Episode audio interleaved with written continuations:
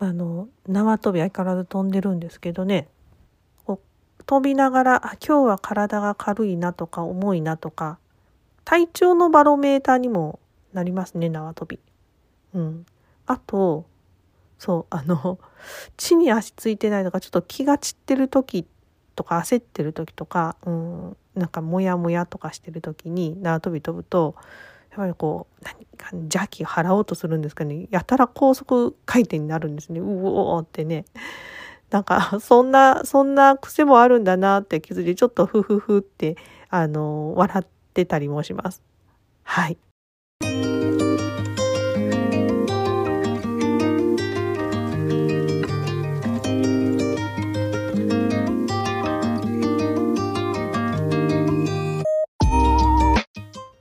こんにちは、こんばんは、おはようございます。内観マニア、空と煩悩の間でライフコーチの畑です。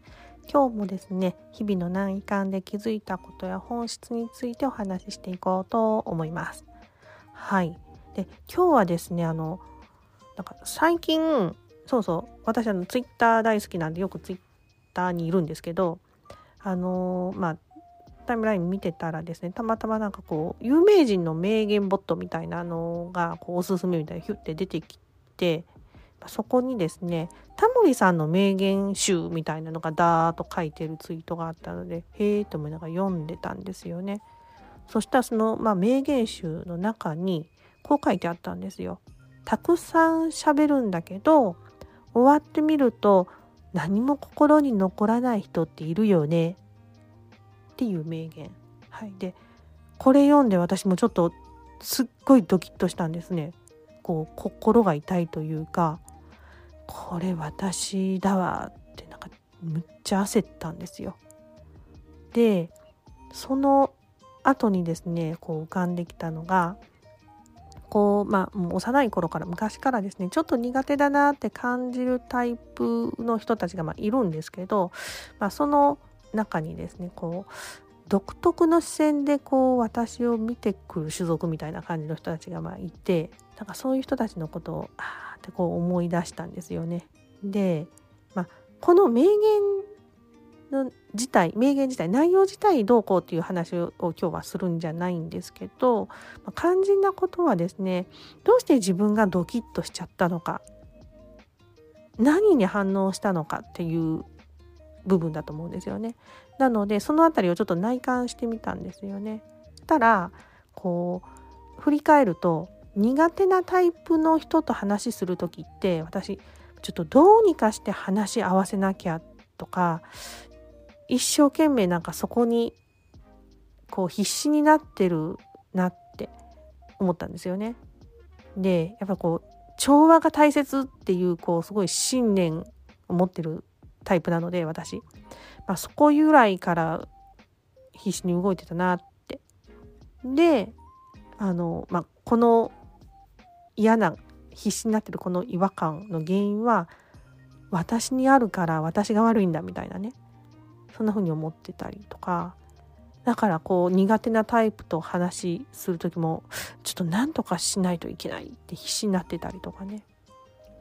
うん、でまああとそうですね。相手の人がこう出してくるエネルギーをもう無意識にまともに受け取ってたなってそれで焦ってるみたいな。なんかそういう場面がこうそういう仕組みが動いてるなってちょっとまあ見てたんですよね。でよーくこう全体像を見るようにしたらまあこうこういう苦手って実は私が全部感じてることなので、まあ、自分で作り出してるんだなって思ったんですよね。でそれと同時にそもそも自分が何を感じるかは自分で選べるよねって思ったんですね。今までの癖でこう反射的にパッてなんかうわ嫌だみたいなこう反応しちゃうけどその反応の後その後ずっとその嫌な感じにとどまってそれを味わい続けるか違う感じに切り替えるかっていうところは自分で選べるんですよねいつでもね。眺めるベクトルを変えるっていう感じなんですけど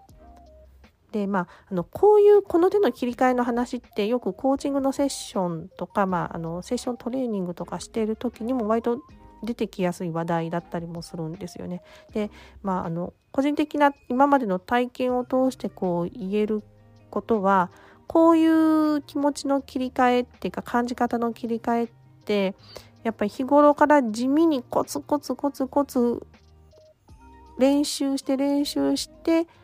でだんだんと切り替えられるようになっていくものだなって思うんですね。でそうなるとこうどんどん自分が少しずつ楽になっていくなんかそこにはまらなくなるっていうんですかね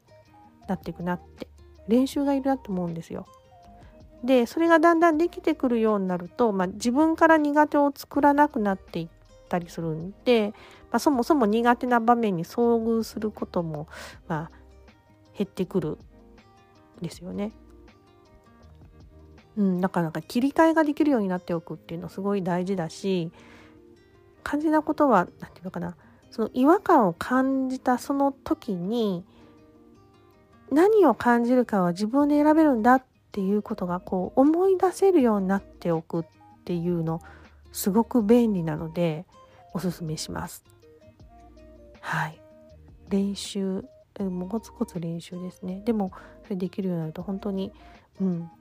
いいんじゃないかなって思うので今日はちょっとそんな話をしてみたくなりました。はい、また何かね、あの気づいたこととかあれば、また、え音声撮ってみようと思います。いつも聞いてくださってありがとうございます。ではでは。